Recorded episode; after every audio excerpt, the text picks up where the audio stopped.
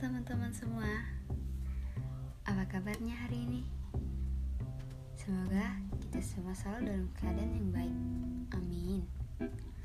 Oh iya, sebelumnya kenalin ya, gue Ina Pegrihan Ifah, mahasiswa baru tahun dua ribu dua puluh satu di Institut Teknologi Sumatera dari Prodi Sains Aktuaria.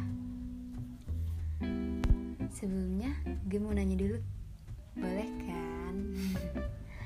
Hari ini udah pada bersyukur belum sih? Ya haruslah bersyukur. Ya jujur ya, kalau gue sih bersyukur banget bisa berada di kelompok enam puluh satu. Tak lain dan tak bukan, karena di kelompok enam puluh satu kakak mentor dan kakak dapatnya baik-baik banget. Kalau ngomongin tentang bersyukur nih, tidak henti-hentinya ya kan? Kayak semua hal itu harus disyukurin loh.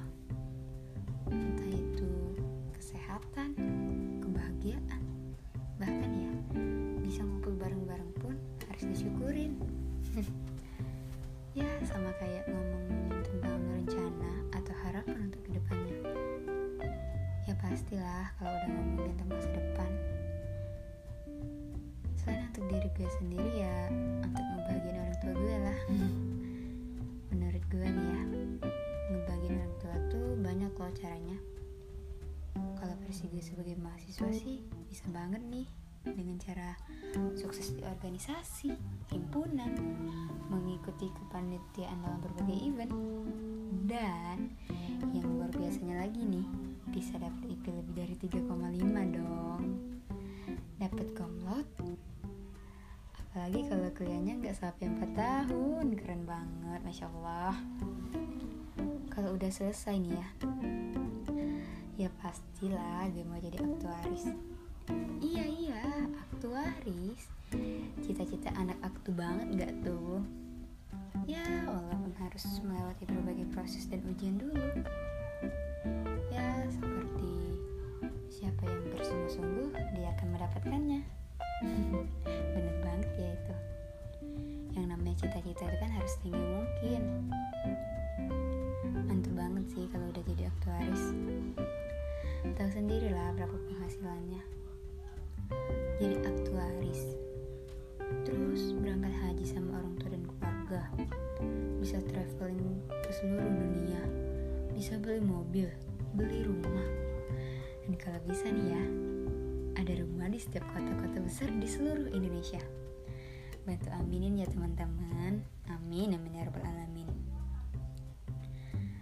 Uh, menurut gue nih ya, selain untuk investasi juga biar gak pusing-pusing lagi mau nginep di hotel di mana, berapa lama lagi nyampenya, dan jangan lupa juga loh untuk bersedekah. Karena di rezeki kita itu kan juga ada rezeki orang lain. Dan diingat juga ya teman-teman, apapun cita-cita kita, kalau kita gak ada usaha dan gak berdoa, ya gak mungkin lah bisa terjadi. Toh orang sukses itu pasti sudah melewati berbagai rintangan. Dan kalaupun mereka jatuh di rintangan itu, ya harus bangkit lagi. Jangan sesekali terjebak di zona itu. Pokoknya ya semangat aja untuk kita semua dalam menggapai cita-cita. Kita pasti bisa, pasti bisa. Semoga apa yang gue sampein ini dan yang teman-teman cita-citain selama ini juga bisa tercapai ya. Amin, amin ya robbal alamin. Oh iya, sampai sini dulu ya teman-teman cerita harapan untuk kedepannya. Semoga di lain kesempatan kita bisa cerita-cerita lagi ya. By the way, terima kasih banyak ya udah mau nyempetin ngeluangin waktunya untuk menonton podcast ini. Semoga podcast ini bisa bermanfaat untuk kita semua. Sekian podcast ini. Sekali lagi terima kasih dan bye-bye.